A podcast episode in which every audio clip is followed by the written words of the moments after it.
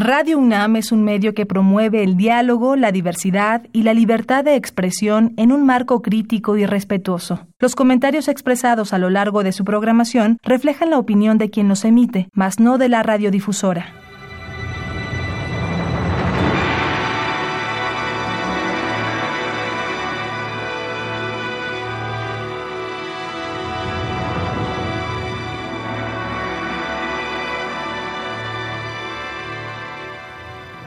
Radio Universidad Nacional Autónoma de México presenta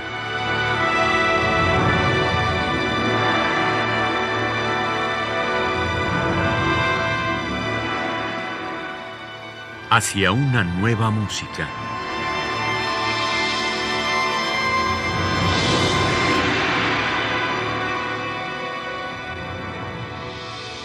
Programa a cargo de Ana Lara. Muy buenas tardes, bienvenidos a una nueva música. Soy Ana Lara y el día de hoy estoy con la joven pianista Ana Gabriela Fernández. Bienvenida Ana Gabriela, qué bueno que finalmente podemos hacer este programa aunque sea a distancia. Ay, muchas gracias Ana por la invitación y bueno, por el espacio para dialogar y platicar un poco sobre la música contemporánea. Bueno, tú te formaste en Cuba, ¿qué fue lo que te trajo a México? Pues mira, em, la idea que me trajo a México fue, em, mis papás siempre tuvieron muy claro que yo tenía que en algún momento de mi carrera ir hacia otro país, a, a continuar mis estudios, a profundizar más en eso. Y bueno, la idea de México nunca estuvo presente, fue algo que nos tomó por sorpresa por toda la serie de, de, lo que estaba pasando con Cuba y los países, digamos, desarrollados en ese momento. No estaban dando visa a ningún estudiante en el momento en que yo apliqué. Y aunque tuvieras beca, pues si la, la embajada no daba visas, pues es, es imposible irte a estudiar a otro lado.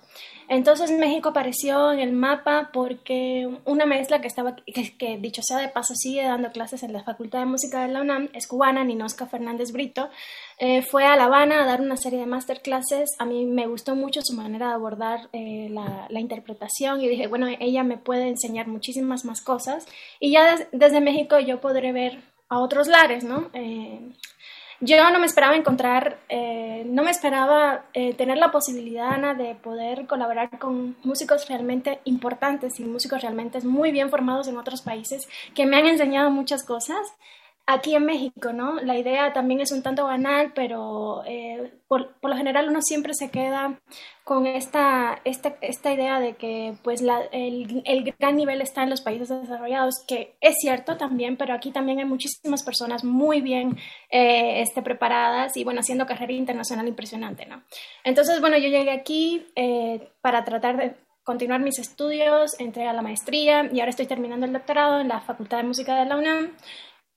Y el hecho de hacer un posgrado eh, eh, con, más, con más peso en la parte teórica me ayudó a desarrollar una serie de elementos que yo en Cuba no hubiera desarrollado, porque en Cuba la enseñanza es más con más peso hacia lo práctico, ¿no? Eh, sin perder de vista la idea de que yo quiero ser una gran pianista, ¿no? Y, y poder tener la posibilidad de tocar en varias partes del mundo, eh, yo me volqué hacia la investigación, en este caso la investigación de obras de Julián Orbón, que es un, bueno, es un compositor español que nació en España, obviamente. Luego se fue a vivir a Cuba, estudió en Cuba. Luego vino aquí a México, estuvo un tiempo aquí en el taller de composición de Carlos Chávez. Y luego se fue a Estados Unidos y ahí, y ahí murió. Entonces, eh, antes de yo llegar aquí a México, bueno, tuve la posibilidad de hacer un, un proyecto eh, de rescate y difusión de la música de muchos de los integrantes del grupo Renovación Musical, al cual Orbón perteneció, y me di cuenta que no había casi ninguna investigación acerca de, de, la, de la, obra para piano de Julián Orbón. Entonces, eh, curiosamente me di cuenta que la, la, mayor cantidad de trabajos publicados no, no, eran en, no era en Cuba, sino aquí en México, por la revista Pauta y bueno, por otra serie de personas que han hecho tesis sobre algunas obras sinfónicas de él, ¿no? Entonces yo digo, bueno, me voy a dar a la tarea de por lo menos hacer una investigación profunda, eh, tanto la maestría como el doctorado, y bueno, eso también me ayudó a acercarme y a, y a desarrollar una serie de elementos que creo que el intérprete tiene que tener también dentro de su bagaje cultural, el hecho de leer, el hecho de saber escribir, el hecho de saber expresarse, ¿no? Y bueno, en eso estoy terminando el doctorado y sí, bueno, eh, realmente estoy muy feliz de poder haber eh, abordado trabajos investigativos, investigativos sobre la obra para piano de Julián Orbón, tocando diferentes puntos de identidad, de exilio, de migración, de, y bueno, conceptos musicológicos para abordar el análisis de otra manera, desde mi punto de vista como intérprete. Eh, y pues estoy inmensamente agradecida también por, haber, por estar aquí en México y que México haya aparecido en mi destino. Las cosas suceden siempre por algo, ¿no? Bueno, uno de tus intereses es la música contemporánea. De hecho, el día de hoy vamos a escuchar cuatro obras de compositores del siglo XX y del XXI. Y, la primera obra es La Salmodia de Alicia Urreta, nuestra queridísima Alicia Urreta. Y me gustaría que nos contaras eh, cómo conociste tú la música de Alicia en primer lugar, me imagino que aquí en México, y, esta pieza, ¿qué significa para ti? Pues mira, yo tenía una ilusión muy vaga de Alicia Urreta por, por mis lecturas en el Diccionario de Música Hispanoamericana que editó Les Jae hace muchos años. No, eh, escuché el nombre ahí, leí algunas cosas interesantes de su vida, no conocía que ella había sido la pianista de la Orquesta Sinfónica Nacional de México por muchos, por muchos años. Y empecé, bueno, también gracias a mi maestro, mi actual maestro Alberto Cruz Prieto, que tuvo la fortuna de conocerla, tuvo la fortuna de abordar algunas piezas de ella y me recomendó la Salmodia 1. Em, mi interés por esa obra, bueno, además de que vino por el, por el amor a la, a la música contemporánea, fue que descubrí que lamentablemente Alicia no tiene un lugar, digamos, importante dentro de la música de concierto mexicana y sigo sin entender del todo ¿por qué no? Entonces yo dije, bueno, esta obra es muy interesante, es una obra que eh, aborda la parte expresiva desde diferentes puntos de vista, tanto en cuanto a la grafía musical, al uso de los clústeres, el uso de los pedales y sobre todo el uso, el uso técnico expresivo del piano como tal, de las, de las de la, de la, esa riqueza técnica que tiene el piano que yo antes, o sea, sí había tenido un acercamiento cuando trabajé con Leo Brauer ah, en cuanto al piano preparado, ¿no? Y a las sonoridades que eso puede brindar al instrumento, pero nunca había tenido, digamos, este otro tipo de acercamiento a la cuestión de los clusters en el instrumento, qué posibilidades expresivas hay, qué, qué, uso expresivo hay en cuanto al pedal, ¿no? Que ella lo hace de una manera muy inteligente. Hay que recordar que independientemente de ser una gran compositora, es una gran pianista y ella hace todo el uso completo de su, de, su, conocimiento y nada en la obra sobra, ¿no? La otra cuestión que me llamó la atención es que, bueno, el, título de la obra es una obra eh, salmodia, es, es, un género eh, eh, religioso, litúrgico, entonces, ¿qué significado expresivo tiene ese título? ¿Qué, ¿Qué puente de conexión puede trazar ese título con lo que ella escribió en la partitura y con el uso técnico que le da a ciertos recursos del instrumento como tal y de qué manera puede, eh, pueden esos recursos trazar un puente de conexión entre el compositor, el intérprete y el público que lo escucha. Y la verdad fue una verdadera, un verdadero placer interpretar esa obra. Mi interpretación la hice en, en el Festival Blanco y Negro de hace dos años, ya dos años ya. Este, y bueno, tuvo una acogida excelente, la manera en que el sonido corría, ¿no? Eh, y que está, y que, está muy bien puesto en la obra, ¿no? Si realmente haces lo que la compositora escribe, está muy bien puesto y el sonido corre de una manera mágica en la sala, ¿no?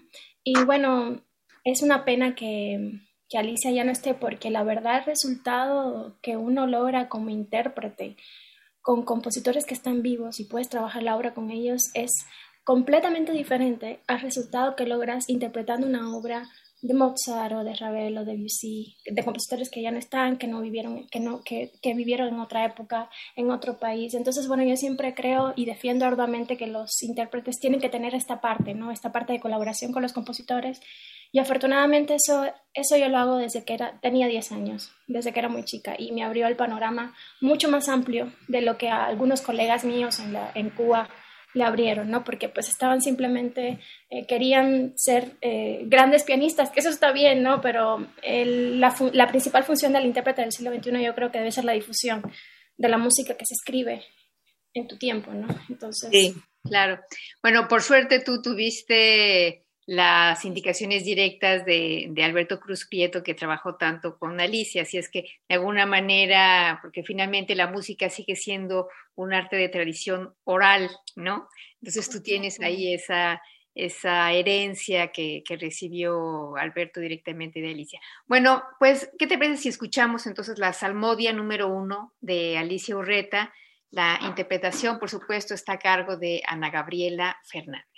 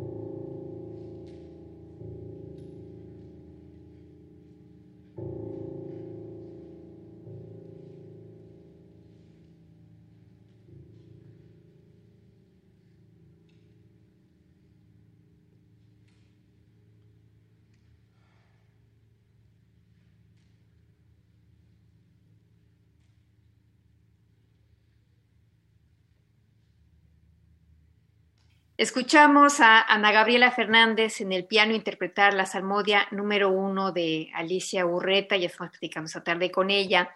Eh, Ana Gabriela, bueno, esta obra es maravillosa. A mí me encanta también por las resonancias que, surgen del piano, ¿no? Realmente ahí Alicia exploró muchísimo cómo el, piano tiene esta capacidad que ningún otro instrumento tiene que es eh, esa resonancia, ¿no? Bueno, la siguiente pieza tiene mucho que ver con tu trabajo de, maestría y doctorado, es la tocata de Julián Orbón. Cuéntanos de esta pieza, Otro Mundo. Otro Mundo. Pues bueno, esta obra eh, yo tuve la posibilidad de grabarla, como te decía anteriormente al principio, antes de llegar a México, por un trabajo de rescate y difusión de la que se estaba haciendo en ese momento en Cuba, eh, afortunadamente, de los integrantes del grupo de renovación musical dirigidos por José Ardebol y del cual Julián Orbón era integrante en, por ahí de la década del 40. Eh, las obras que tuve la posibilidad de grabar fueron la tocata para piano, que se, va a presentar, y pues el libro de cantares para voz y piano con la eh, cantante Bárbara Llanes. Em, bueno, en el caso de la tocata, que es parte de mi tesis de maestría, yo creo que es una obra eh, pues muy compleja, independientemente de que sea una obra corta. Y em, lo que a mí me interesaba descubrir de la obra en la investigación y como intérprete es el diálogo que él establece, más que una imitación o más que una influencia, digamos, es el diálogo que él establece en esta obra con compositores como eh, Manuel de Falla y Tomás Luis de Victoria. Para mí eso era muy importante, ¿no? Independientemente de que yo me tuve que ir a un marco teórico, sociológico, porque tocaba aspectos de la identidad, del exilio, de la migración, ¿no? De los códigos identitarios, Corbón de cierta manera plasmó en sus obras porque es un hombre que vivió en diferentes en diferentes países, ¿no? Y que tuvo influencia, diferentes influencias, no tanto, no solamente española, sino también cubana, ¿no? En su, en su constante amistad con compositores importantes de la época y también una influencia en la literatura. Y bueno, yo una de las cosas que dejo de entrever en la obra es ese, diálogo, que ese puente de conexión que le establece con sus antecesores españoles, como te decía, Tomás Luis de Victoria y Manuel de Falla, sobre todo ese vuelco a obras tan importantes como Las noches en los jardines de España o, eh, Magnum Mysterium de Tomás Luis de Victoria o el mismo concierto para clavicémbalo de, de, de Manuel de Falla, ¿no?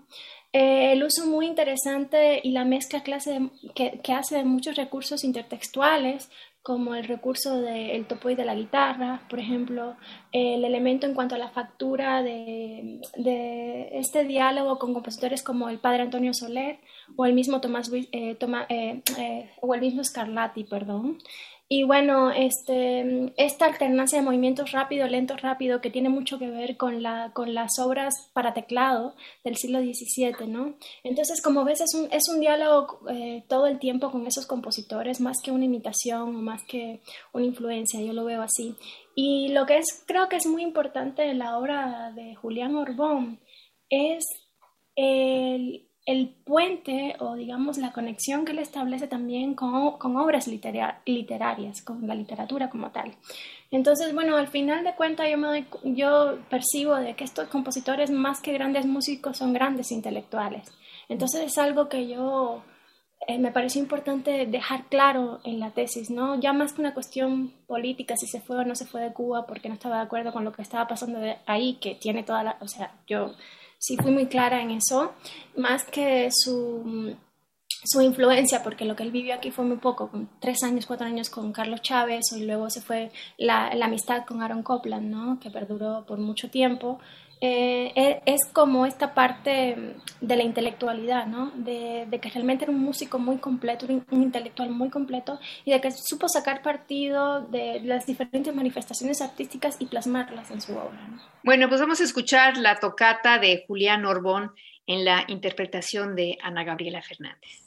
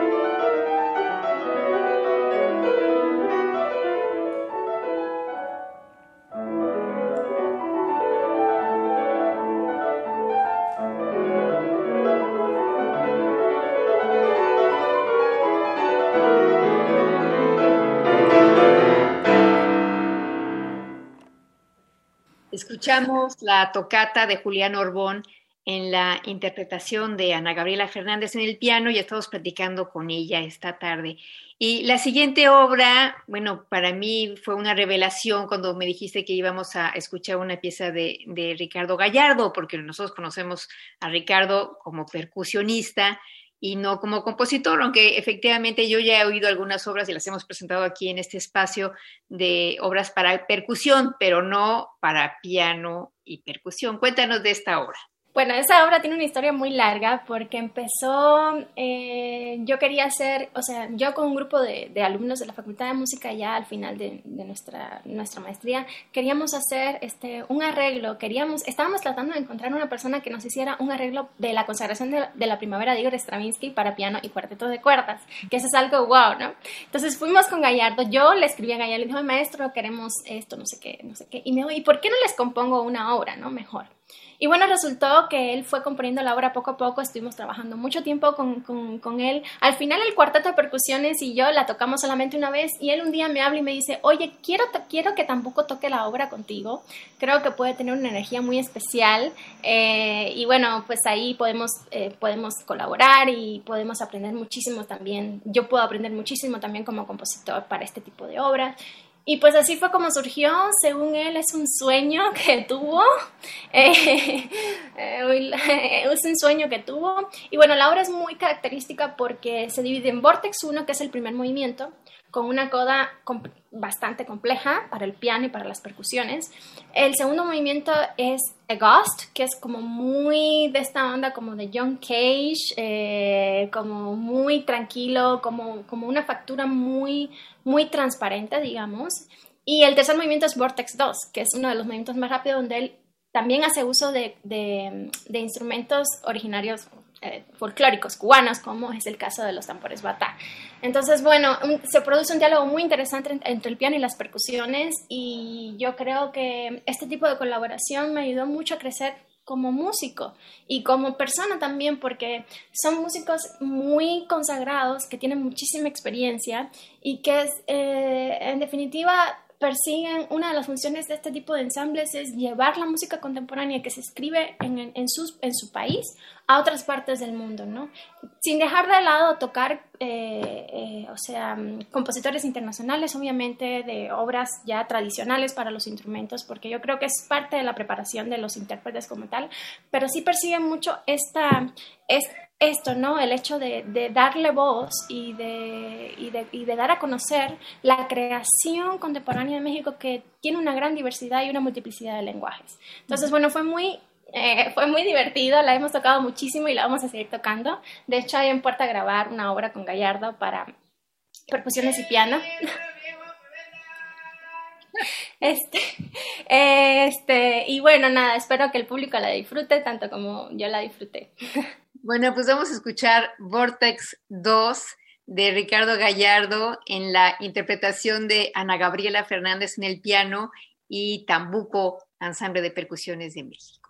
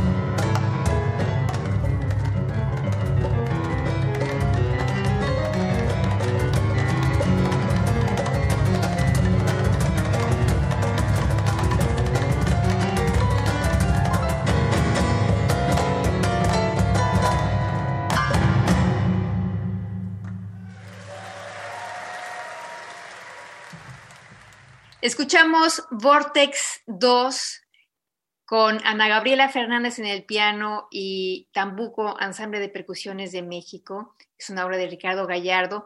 ¿Y la obra cómo se llama, Ana Gabriela? Two Vortices and One Gust. Entonces se divide. Primer movimiento es Vortex 1, segundo One Gust y tercer movimiento Vortex 2. Entonces, pues... Bueno, la siguiente pieza que vamos a escuchar es un clásico de, la música mexicana, Simur de Mario Lavista. Y aquí otra vez eh, vamos a, escuchar la resonancia del piano, pero desde otra manera muy distinta como lo hizo Alicia, ¿no? Cuéntanos cómo es tu, tu percepción de esta obra. Bueno, esta obra de hecho es una obra pues importante, no solamente en mi formación pianística, sino en mi vida como tal. Mm, Em, yo estaba estudiando en la maestría, o sea, ya como a principios de la maestría, ¿no? Y Ana, yo tenía tanta carga de trabajo de leer textos, eh, textos muy complejos, ¿no? De sociología, de musicología, que no tenía tiempo para seguir, continuar, digamos, mi amor por la lectura en el sentido de leer grandes novelas que tienen que tener una continuidad, porque no de verdad no, me daba el tiempo. Entonces, uno de los elementos que yo, una de las herramientas que yo utilicé para continuar mi acercamiento a la literatura y no desvincularme tanto de esta, ¿no? de, lo de, de la, la riqueza que me puede dar a la hora de interpretar, fue volcarme a la poesía. Entonces, Leyendo, leyendo, leyendo, leyendo, conocí el acercamiento al Almotacin, que es un cuento de Jorge Luis Borges, muy corto, y ese cuento me llevó a la obra de Mario Lavista, Simur. En la idea de la obra eh, me tocó profundamente porque yo soy migrante, de cierta manera, y es una obra que toca mucho la parte identitaria de, los seres humanos, ¿no? de las personas como tal. Bueno, no sé si conocen eh, la historia, la historia es que eh, el pájaro Simur deja caer una pluma y los pájaros se deciden encontrar a ese Simur, ¿no? Para poder encontrarlo tienen que viajar, eh, viajar largos kilómetros, padecen hambre, padecen vicisitudes, padecen, padecen accidentes y las, los pocos pájaros que llegan y encuentran al simur se dan cuenta de que el simur está en cada uno de ellos. Entonces es un, es una, un elemento muy fuerte de, que tiene que ver con la identidad. Y a mí me ha tocado vivir eso de cierta manera, eh, a la vez que uno se va a otro lugar, uno enfrenta miedos, uno enfrenta, este, o sea, muchas cosas positivas, pero también muchas cosas negativas. México y Cuba, aunque son países latinoamericanos, de cierto sentido, no tienen, tienen muchísimas cosas, muchas diferencias, ¿no? Aunque yo vengo de una ciudad, eh, pues de Ciudad de La Habana, eh, también llegar a la Ciudad de México fue algo complejo para mí siendo tan joven y estando sola como mujer. Bueno, ese tema no lo vamos a tocar, pero, pero pues sí, es, es como eh, representa como que todos los procesos que yo he vivido en cuanto, en cuanto, en cuanto a identidad, ¿no? Esos cambios que he tenido y esa, esa digamos, esa, ese desarraigo que trae en sí el hecho de emigrar a otro, otro país. Y bueno, en el caso de la obra, en la vista de tener la posibilidad de trabajar mucho con el compositor, de platicar mucho, y pues a mí lo que más me llamó la atención de la obra es como esa esa influencia francesa que tiene, ¿no? O sea, cuando yo vi la obra por primera vez, eh, vi tres, los tres, eh, los tres este, pentagramas, ya yo había hecho obras como el Gaspar de la Nuit, por ejemplo, de Maurice Ravel, eh, y, y, me, dio como, me dio como muchos elementos de, semejanza con la obra, ¿no? En cuanto a la pedalización, en cuanto a esta búsqueda de colores, que también es, básicamente tiene mucho que ver con la búsqueda francesa, digamos, afrancesada, no, no francesada, no quiero decirle que es un afrancesado, pero, pero, pero sí como por esa... Por, ese, por ese tipo de proceso creativo, ¿no? Que, que, que, que se le ve mucho a los franceses, ¿no? Sobre todo en obras del siglo XX. Y bueno, este, fue una posibilidad también de, de experimentar otro, otro tipo de búsqueda, ¿no? Que tenía que ver no solamente con la imagen que me daba el cuento, sino también con mi vida misma, ¿no? Con lo que yo estaba pasando, con lo que paso, ¿no? A diario, en la vida misma, ¿no? Este, que es, es muy bonita, pero es, hay que luchar y es compleja también, ¿no? Entonces, bueno, fue más por ahí, es, es una de las obras que más me ha tocado en cuanto a mi percepción como ser humano Y bueno, espero que, que, la disfruten. Es, yo creo que es la obra maestra él, por así decirlo. No quiero decir otra cosa. Soy intérprete, soy compositora, pero eh, desde mi percepción, porque sí he tenido la posibilidad de hacer muchísima música para piano de casi toda. Entonces, eh, sí conozco bien esta, el acercamiento que él tiene en cada obra, por lo menos para mi instrumento. No quiero decir otra cosa. Y sí creo que Simur es la obra, pues es la obra maestra para piano de él. Bueno, pues vamos a escuchar Simur de Mario Lavista en la interpretación de Ana Gabriela Fernández.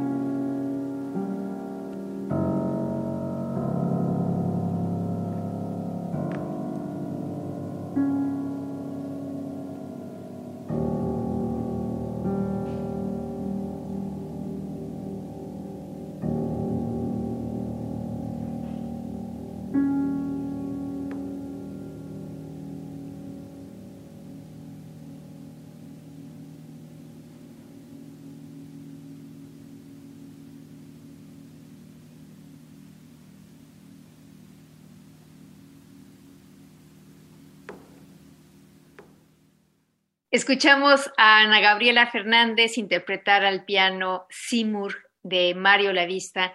Ana Gabriela, ¿sobre qué estás trabajando? Eh, mis proyectos es seguir eh, colaborando con compositores vivos y seguir este, aprendiendo lo más que puedo eh, como pianista, como intérprete, ¿no?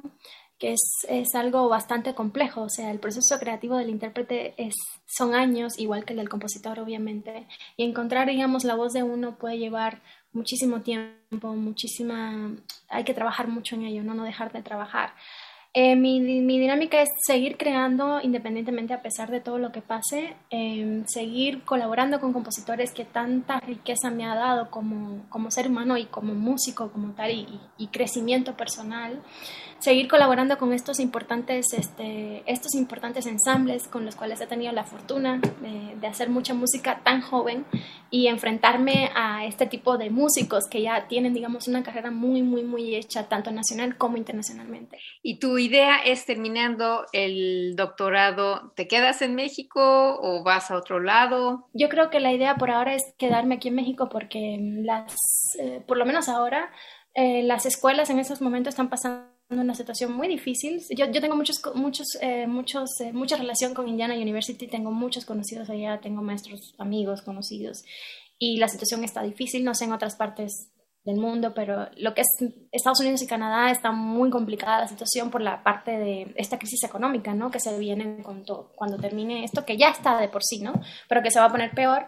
Y, este, y bueno, mientras yo pueda seguir creando y estudiando, y mira, ya yo estoy en una etapa, Ana, que realmente como que, pues sí, puedo aprender cosas nuevas, siempre se puede aprender cosas nuevas, pero ya yo terminé mi doctorado, yo no quiero otro doctorado, no quiero otra maestría, no, o sea, no quiero, no quiero seguir así como con la carga académica, digamos, yo quiero tocar, quiero aprender, quiero colaborar con otros compositores, eh, hay muchos proyectos eh, en, en, puerta, esperemos que sí se den, si no, ya, veré, ya veremos qué pasa, pero la situación sí es complicada, como tú sabrás.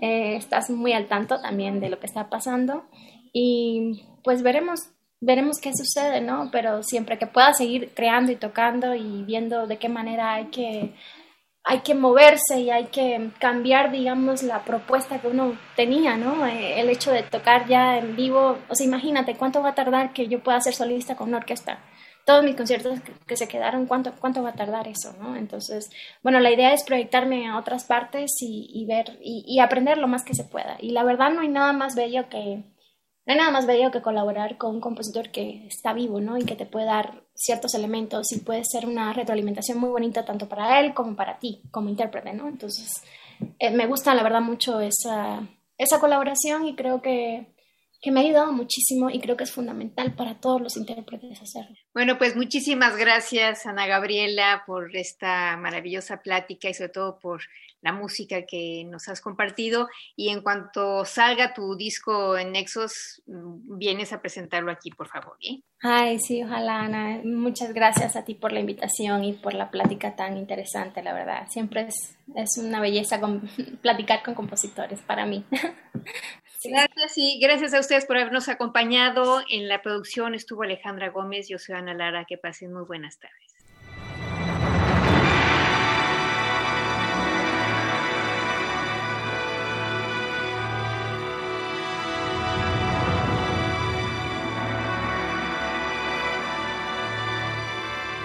Radio Universidad Nacional Autónoma de México presentó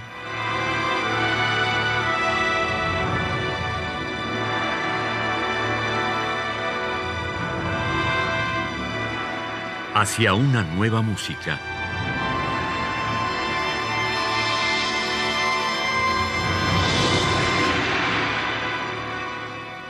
Programa a cargo de Ana Lara. Radio UNAM. Experiencia sonora.